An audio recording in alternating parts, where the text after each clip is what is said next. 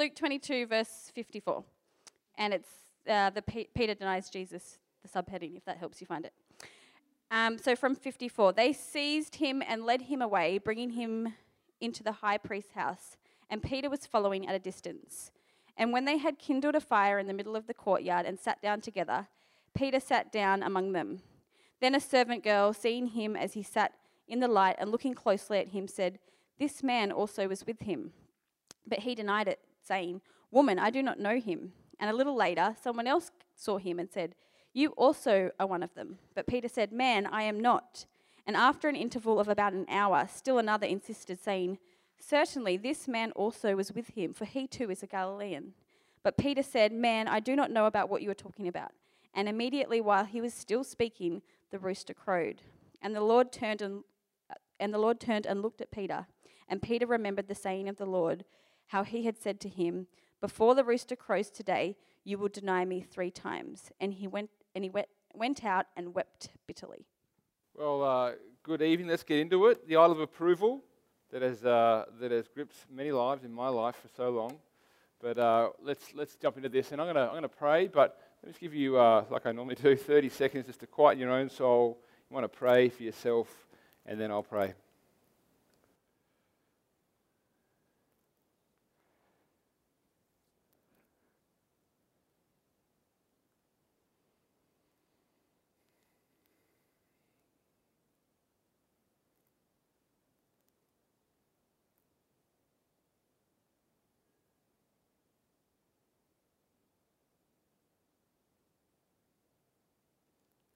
Father, we uh, want to thank you for today. We want to thank you that uh, you're a God who loves us deeply, and we often forget this, and we chase after other idols in our lives, and we replace you so quickly. We want to say sorry. We want to pray tonight that you, we know that you are here. We know that you are present. We just want to pray that would hear your voice. That you would speak to us, that you would speak to us where we're at. You would comfort us. You'd remind us of truth. And it would not just stay truth, but it would stir our affections for you. So, Lord, bless our time tonight. Use me as your servant. Help us to know you and your love in a deeper, whole new way tonight. Amen. Well, at the moment, um, and over the next few years, it's a great time for movies, especially if it tastes like mine. Um, simple stories with great endings, kids' movies, really a kid in an adult's body. That's probably what I uh, put myself down to. But so many great movies coming out. You know, we've just had uh, Beauty and the Beast come out. Brilliant. Um, Lego Batman. I know Marlon loved that one. I'm with you, Marlon. Um, Moana. Great. Moana was. The Rock kills that. You're welcome, right? How amazing. Um, saw the movie Sing. It was so good. You the next few uh, few years, you've got Cars 3, Toy Story 4, The Incredibles 2, Despicable Me 3, the new Minions movie. Oh, we are so blessed, right? Like so many amazing movies coming out. And the great thing is, being a parent of kids, I get to go and see it legitimately and uh, say my kids drag me along. Oh, well, uh, brilliant. Uh, it is great to watch. But recently, Katie and I took the kids to see uh, this movie Trolls. Trolls. Had a few sighs there. Oh, wow. Uh, I, uh, Katie and I probably enjoyed it more than the kids. Um, it was a movie starring Justin Timberlake, Anna Kendrick. And to begin this movie, the, the very start of this movie, you have uh, the main character, Poppy, which is Anna Kendrick. She speaks um, and says this She says, Once upon a time, in a happy forest, in the happiest tree, live the happiest creatures the world has ever known the trolls. They love nothing more than to sing and dance and hug and dance and sing and hug and dance and sing and hug and dance. But one day, the trolls were discovered by the Bergens. Now, the Bergens were the bad guys in the movie. And uh, they thought that the only way to be happy was to get a troll and eat it. To eat a troll, and that would make you happy. Um, but it turns out in the movie there's another path to happiness, true happiness. And the trolls, led by their leader Poppy, teach the Bergens that happiness is found within, actually. And Poppy declares in the movie, happiness isn't something, put, uh, something you put, uh, it's, happiness isn't something you put inside, it's already there. Sometimes you just need help to find it. That's the moral of the story. And I think as I was watching this movie, this movie really taps into a lot of what is true for us as human beings. We all just want to be happy. We want to be happy. We don't base our lives and pursue things that make us miserable or feel left, uh, uh, leaving, uh, uh feeling empty. We want to we wanna be happy and secure and joyful and content. That's why we pursue things to make us happy. Jesus has been saying that the thing we love most, uh, uh, we think will bring us the most joy. And our heart has only space for, for one great love, and that one love turns out to be your God. And we've been seeing that idolatry so far is worshipping something else rather than God. And I read this little definition of idolatry, I'll read it for you. Says, Idolatry is about drawing of our heart's highest affections away from God, who created us and covenanted himself to us, and giving those affections to something else or someone else, effectively uh, setting those things up as false lovers and false gods in our lives to worship. In the same way, Jesus says when we commit adultery, not, our, not only in our actions, but also in our heart and mind, we can worship idols not by bowing down to statues, but also giving our highest thoughts and affection to something other than God. Tonight we are, we are looking at this idol of, uh, of approval, this false God of approval. This is this longing to be accepted, desired, affirmed by others, believing that when we get that, get that uh, approval, it actually leads to our happiness. It actually makes us more content and more, secu- more secure. And so, really, if this is our idol, we believe and behave in a way we want people to see us for either uh, who we think we really are and want to get the credit for what we're like, or uh, we think probably deep down we don't really like who we are and we don't want people to find out what we're truly like. Uh, we, we know the truth about ourselves, that we're no good or we're a failure or whatever it is, and we don't want that secret to get out. We need to hide that secret at all costs. Because if that secret gets out, what we're truly like, no one will like us. No one will accept us. They'll reject us. So some of us work really hard at putting this front or this facade, this image on to present ourselves in a certain way, a way that we want to be seen. We've got to present this image. We work really hard for this, to have this profile to what others will see, what, we're, what we want to be seen like, this facade, this image. And if we fail or we don't live up to that profile or, or that, that image, we think that people won't accept us, and again, we get rejected. And it's the worst thing in this thinking is to, is to be found out for who we really are. So we work hard at not letting that happen. And at the heart of these questions are more like do we like who we are? Are we the person we thought we'd be or we want to be? And how do you define yourself? And what do you define yourself on? See, underlying this, this idol of approval is this fear of man, is that we, we do not like who we are, so we define ourselves by what others think. And so we crave the approval of others. We crave it. And I want to say, with my hand up, I struggle hugely with this, and I have in the past, and it's a tiring game to play. It's so tiring to play. It's like a slave, you're, a, you're, like, you're a slave to the opinions and to the views of others. And you can never get enough of it. And the, what the horrible part of it is, you cannot control what others think of you. You have no control over that. Zero. And their approval is like a drug. You need more of it all the time. You want more and more and more. And it's never enough. Feeling like this, being like this, knowing the slavery that it is to this idol, I want tonight to expose this idol. I want to talk about it reveal it for what it is, and then I want to show you a better way. Because it's an idol I think we a lot of us struggle with. This idol of approval, this fear of man, is all throughout the Bible. Almost every human being in the Bible has struggled. You think of the Adam and Eve story.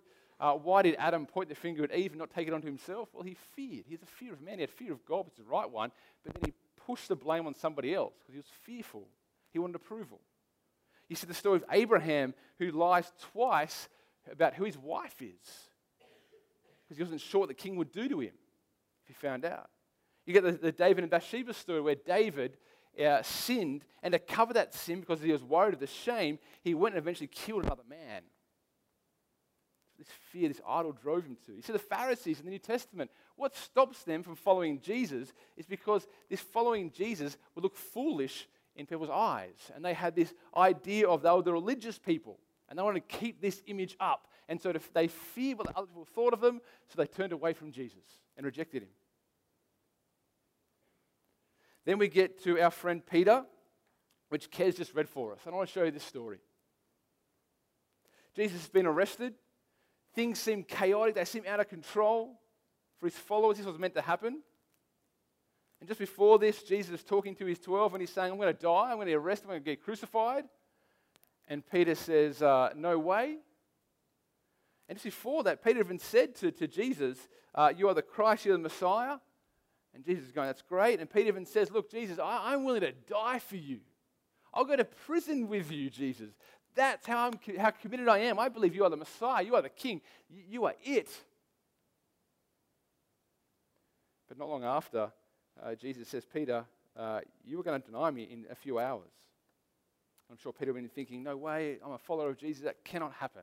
Then we get this story. It says they, they seized uh, Jesus and led him away, uh, bringing him to the high priest, and Peter was following at a distance. When they kindled a fire in the middle of the courtyard and sat down, Peter sat down among them. Then a servant girl, seeing him, sat in the light and looked closely at him. This man was also with him, but he denied it, saying, Woman, I don't know him. A little later, someone else saw him and said, You also one of them. But Peter said, Man, I'm not. And after an interval of about an hour or, or, or hour or so, and still another uh, saying, Certainly this man was with him, and he, for he too was a Galilean. Peter said, Man, I do not know what you're talking about. And immediately, while he was still speaking, the rooster crowed. The Lord looked and turned to Peter. And Peter remembered the, the, the saying of the Lord, how he had said to him, Before the rooster crows today, you will deny me three times. And he went out and wept bitterly. So you think, what happened to brave, strong Peter? Not a few hours before, he was saying, I'll die with you, Jesus. I'll be arrested for you, Jesus. Now, he's sitting around a fire, and a young servant girl, someone who is not even that important in this culture, questions him. And he buckles. He buckles. Not once, not twice, but three times he gives into his fear. His fear of man. He runs back to this idol of approval. What will they think of me if I'm following Jesus? What will they do to me if I'm following Jesus? So Peter gives into his fear and follows his idol instead of following his King Jesus. And this is the power of this idol, this control that it has over lives. Just last week, I was, um, I was doing something that I absolutely hate, getting a haircut. And uh, I go to a place, as you know, that is, uh, that is quick, is cheap, that is easy to get what you pay for. Anyway, I was sitting in the chair, getting my haircut, just hating it. And um, this young hairdresser, who's like in his early 20s, said to me, So, what shampoo do you use? And I'm like, This is not our normal chat. Like, this, this I, I, I don't pay 20 $20 for this, just cut my hair. And so I was thinking in my head, oh, you know, that, that's a bit weird. And, and um, and so uh, we normally say, How's your day? Been busy? Yep, great. That's it. Cut my hair. We get out. So um, today, he really threw me a curveball. He really threw me a curveball. And, uh, and so uh, he asked this question. It's a simple answer What sort of shampoo do you use? Now, I know what sort of shampoo I use, I buy it. And so I should have just answered honestly, but I didn't. More than that, more than saying I don't know, I said, Oh, my wife buys it for me, and I just grab it and use it. That's what I said. now, I sit back on that and I think, why? Why did I say that? Why did I say that? Let me let you, let me let you in on my inner monologue, right? I'm going to let you in on Gav's thinking here. It's a bit scary, isn't it? He asks the question, What shampoo do you use? What happens in that instant is my idol of approval grabs me. It grabs my heart. And it says, and in my head, I'm thinking, Don't tell him what sort of shampoo you use, right? Because if you do tell him that you know, he will think that you're one of those guys who cares about his looks and he's, and, you know, he's into hair care, and I don't want to be that guy. Right? You, in my head saying, Gav, you need to keep up your image. This image of I don't care, the macho Gav. You don't want him to think any less of you. And this all happens in my head with under a second.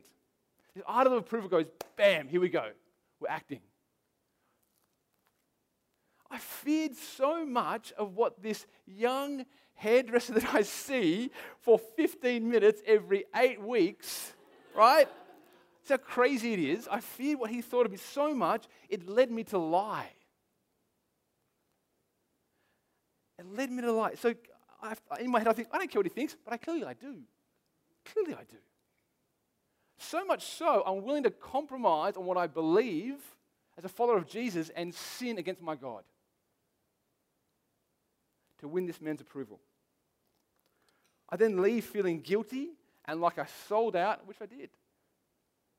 And I tell you this story just to illustrate the power of this idol of approval and the hold and the grip that it has over me and over us, and a way it makes you, leads you to compromise on what you believe. And it leaves you feeling empty and guilty and let down. And this is the power of this idol, and it's a slavery.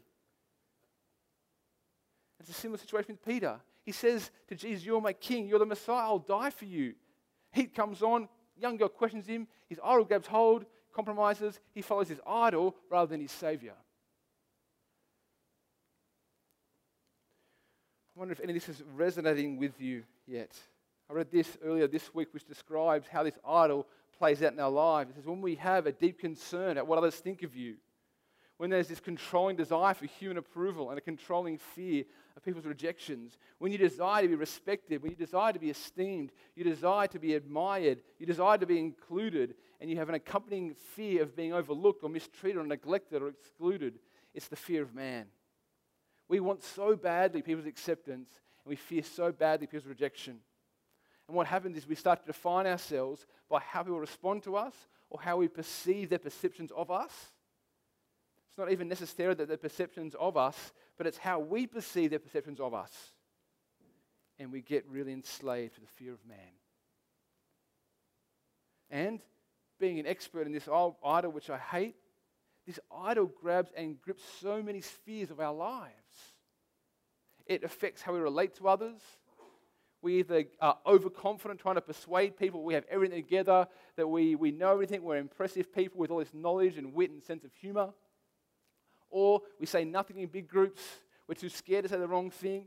And then we go home and we run through in our heads every single conversation we had that day. And we analyze it over and over. Why people say this? Why do they act like that? Why do they comment this way? Why do they behave towards me like this? And it grips you. It might grip you at work, on how you work. Either you work so hard and achieve so much because you want to be known. And you know those people that are known for being that high achiever, that smart person, that hard worker at work. You mentioned what uni you study at, studied at, how you worked 90 hours this week, or what, what clients you've serviced. Or it might affect what career we pursue and how hard we pursue it.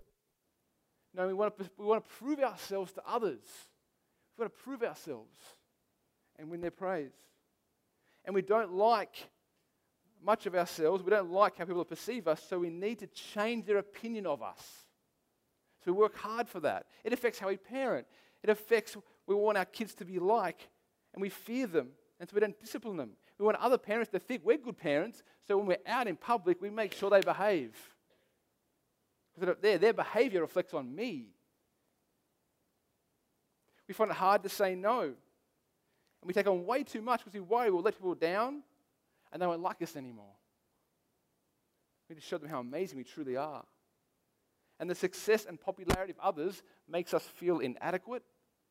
We don't want to try anything else. Uh, we want to try something new in case we fail.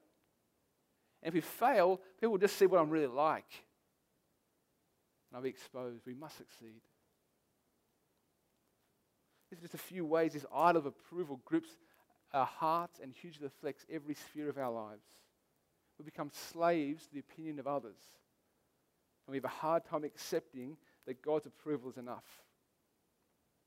Proverbs 29 25 says, The fear of man lays a snare, but whoever trusts the Lord is safe. The Hebrew word here for snare is a trap. It refers to a trap for a, a hunter would lay for an animal to catch it, to kill it.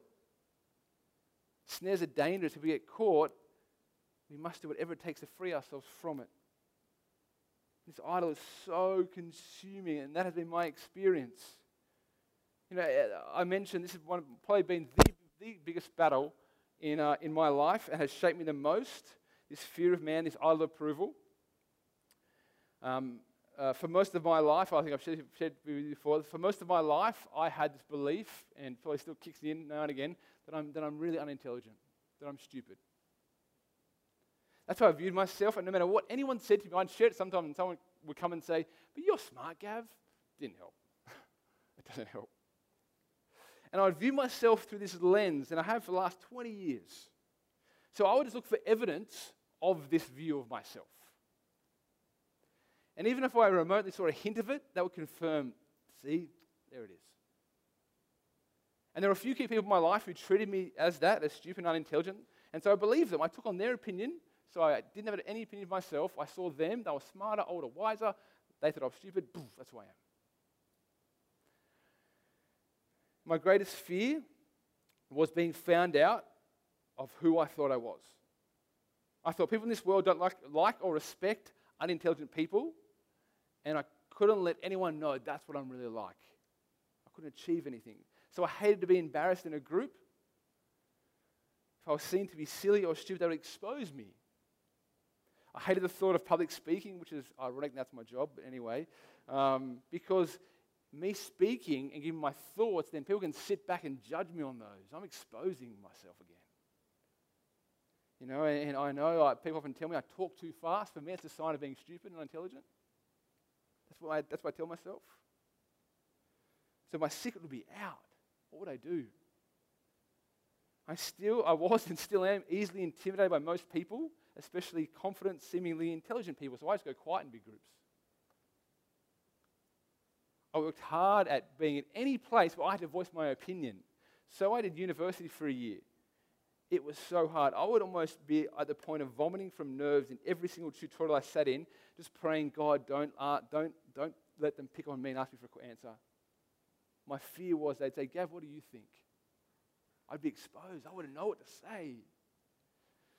Then I was uh, encouraged, forcibly potentially, to go to Bible college first year of walking to Bible college was a whole new level because now it was pushing on I'm a follower of Jesus. But if I don't know the answer to the questions as a follower of Jesus, then am I a Christian?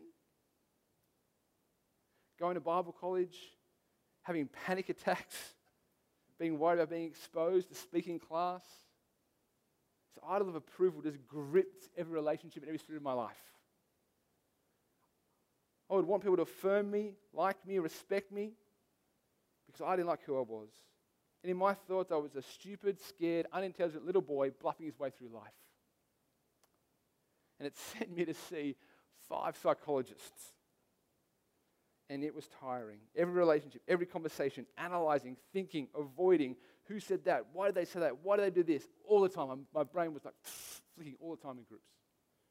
All the time. I always wondered, what do they think of me? Do they really like me? and then you throw the whole grenade that is social media into that mix, wow. You go to it for a fix to try and think, well, if I post it, they might like it. Why do they like that? Why do they comment? Why do they say that? And you feed it. And it gets so tiring. I mean, I was enslaved to the opinions of others. And the worst part is I had no control over it, of the opinions of others. And it's the worst master. You think the approval of others, that one comment, that one remark will be enough but it's paper thin. As soon as you get a hint of negativity, pff, drops out. Goes back to your default, which is, I'm no good. And this idol makes you compromise, gives into what you, uh, you compromise what you believe, because this idol has a tighter grip on your heart than often Jesus does. So you give in. The idol of approval makes a horrible master, and it does not bring happiness, but it brings slavery. So the question is, what do you do with this? What do you do? If you're, not, if you're not grappling with this idol in some capacity, I'm sure you will, or you see others who will. And once you see it, understand it, you can see it everywhere. Ed Welch, who writes so brilliantly on this topic, says, Fear of man, the fear of man is such a part of the human fabric that we should check for a pulse if someone denies it. So, what's the way forward? I want to say, after 20 years of wrestling, is you need to get at the heart of what's going, the root cause. And the root cause is we don't like who we are.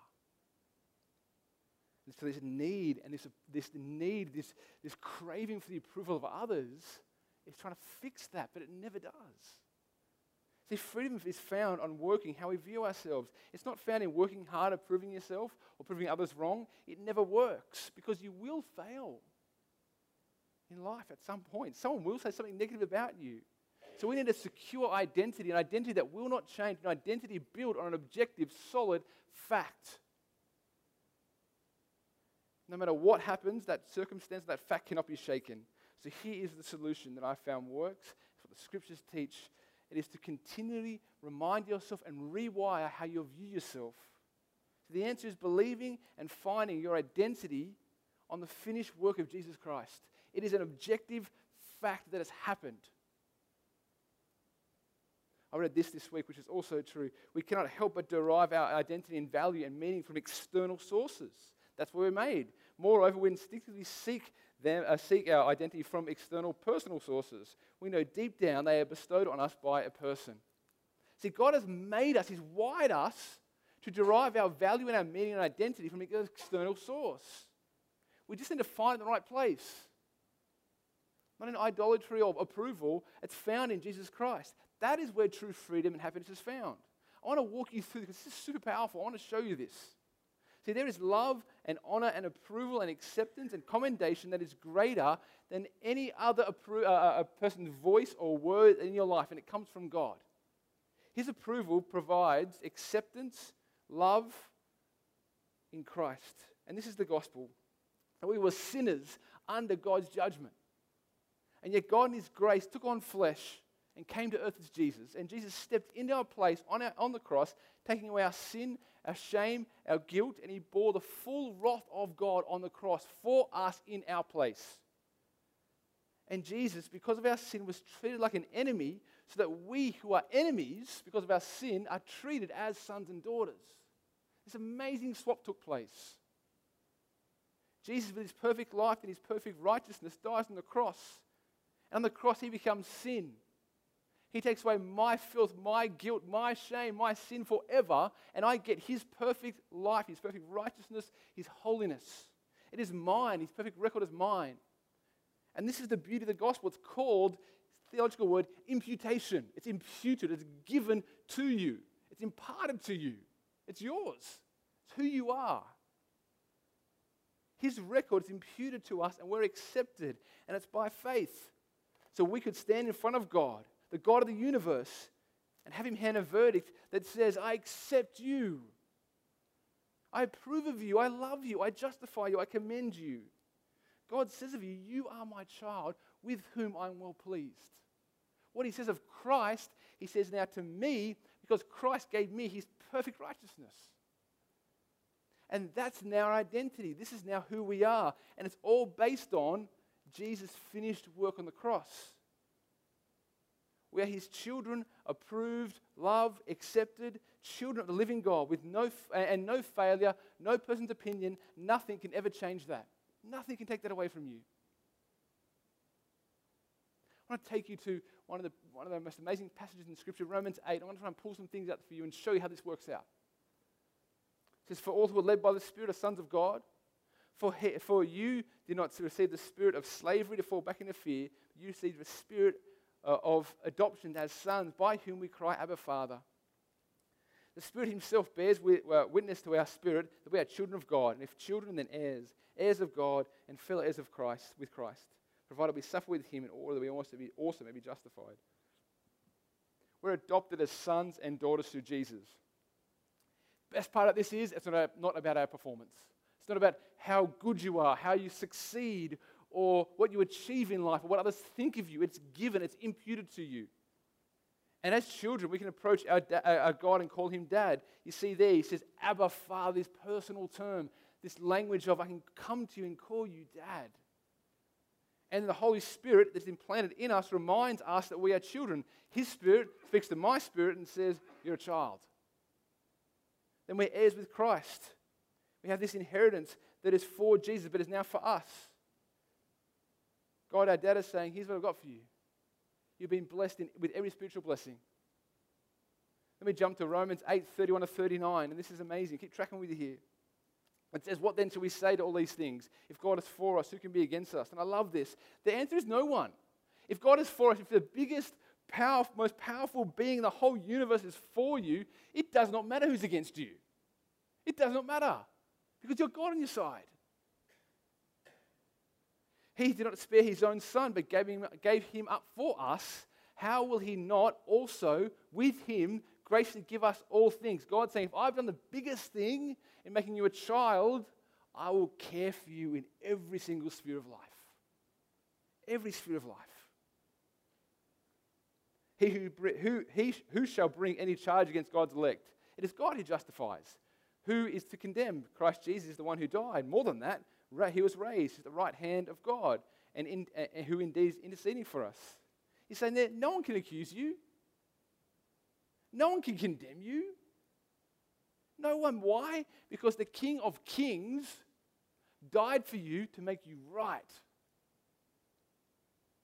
And that's what ultimately matters. Who shall separate you from this love of Christ? Tri- uh, tribulation, distress, persecution, famine, nakedness, danger, or sword. Paul's just tossing out words here. As it is written, for your sake we are being killed all day long. We are regarded as sheep to be slaughtered. No, in all these things we are more than conquerors through him who loved us. For I am sure that neither death nor life, angels nor rulers, nor present things or things to come, nor powers, nor height, nor depth, nor anything else in all creation will be able to separate you from the love of God in Christ Jesus our Lord. Love that nothing, absolutely nothing, no failures, no, no opinions, no negative views of yourself, no thoughts of what other people think of you, no failures, no successes, no achievements, nothing can ever, ever separate you from God's love. No tribulation, no distress, no persecution, no uh, famine, nakedness, danger, sword, nothing in all creation. Paul's covered the whole sphere here. We are His and we are that secure. And we are more than conquerors. And it's forever. And this is who we are. This is your identity. And the problem is, we just don't believe it. The creator, the ruler, the judge of all, the king of kings calls you his child and says, I love you and I accept you. That's who you are. And when this identity of what God says becomes your deeper awareness of yourself, it displaces all, it displaces and moves away all the def- definitions. Your own definition and others' definitions. And you stop chasing the game of approval. And the fear of men goes away. It's so liberating. It's so liberating to know that you do not have to succeed in order to count. The gospel is liberating, it frees us from the slavery of the idol of approval. When we discover and believe who loves us and how much he loves us, the importance of others' opinions fades away. So, the cruelty of approval is you can never really know what others think of you. But one, look at the cross. You can be sure Jesus thinks uh, what he thinks of you. He literally loves you to death. And this is true freedom. I want to, um, I want to finish with a story that I told once before in church. And this is a story that, it's a kid's story. And it's written by uh, an author that I like who tells amazing stories. His name's Max Lucado. And the book is called You Are Special. I want to read this story, and I think it nails what we're talking about here. And I, I read this story to my children regularly. I'm going to read it. You can watch the pictures up here, and I'll read it. I think it really gets the heart of what we're saying. These are the Wemmicks. Each Wemmick is made differently by the creator Eli. Each Wemmick has a box of stars and is a box of dots. And then each Wemmick would go around and put either a star or a dot on one another. The pretty and talented Wemmicks uh, got stars put on them, and the Wemmicks with chips and rough wood, well, they got dots. Punchinello was a Wemmick who only ever got dots. He wasn't very impressive at all. He thought to himself, I'm not a very good Wemmick at all, so he stayed inside most of the time. One day, Punchinello met a different kind of Wemmick, Lucia. She had no dots and no stars on her at all. When other Wemmicks tried to put a star on a dot on Lucia, it would simply fall off. Punchinello thought, This is what I want to be. So he asked Lucia, and he said, and she said, Well, it's because I go and visit Eli, the maker's place, every day. That night, Punchinello wondered, Would Eli even want to see me? But he decided that he must go and see Eli. So the next day, he plucked up the courage to visit Eli, the maker's place. Punchinello walked into Eli's workshop, but quickly got nervous and turned around and headed for the door. Before he reached the door, he heard his name Punchinello. How good to see you. Come, let me have a look at you. Punchinello replied, You know my name? Eli responded, Of course I do. I made you. Eli looked at Punchinello and said, You have lots of dots. Punchinello responded, I didn't mean to, Eli. I tried really hard. Eli comforted Punchinello and said, I don't care what other Wemmicks think of you, and you shouldn't either. All that matters is what I think of you, and I think you're pretty special. Punchinello laughed. Me? Special? Why? I'm not talented or look very nice. Why do I even matter? Eli spoke very slowly and softly and said, Because you are mine, that's why you matter to me. Punchinello didn't know what to say. But he asked, Why don't the stickers stay on Lucia? Eli responded, Because she has decided that what I think matters more than what others think. The stickers only stick if, you, if, if they matter to you. The more you trust my love, the less you care about the stickers. Punchinello walked out of Eli, Eli's place happy, but still a little unsure of what it all meant. But as he left, uh, as he left, Eli called out to him, "Remember, you are special because I made you, and I don't make mistakes." Punchinello thought to himself, "I think he really means it." And at that moment, the very first dot fell off him. I'm going to pray.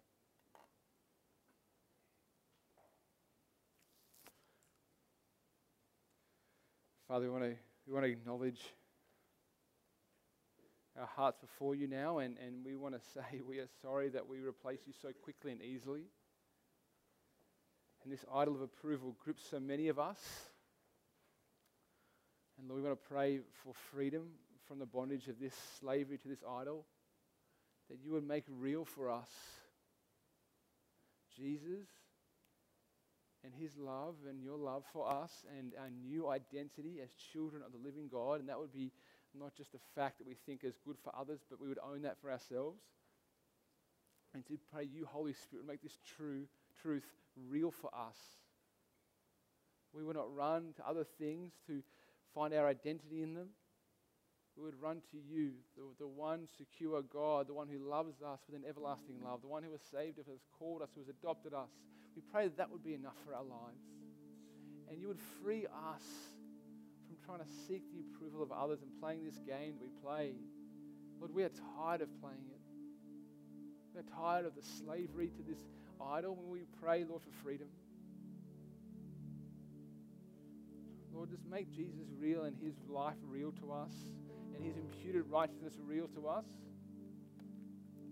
For those of us who are here tonight and it's been exposed, we want to pray for a healing. Pray that we would see your love and your grace and your mercy and your kindness real as we leave here tonight. Thank you so much for what you've done for us. Help us to not overlook it or get blase about it or minimalize it. Help that to be re- uh, new each day. Help us to find ourselves in Christ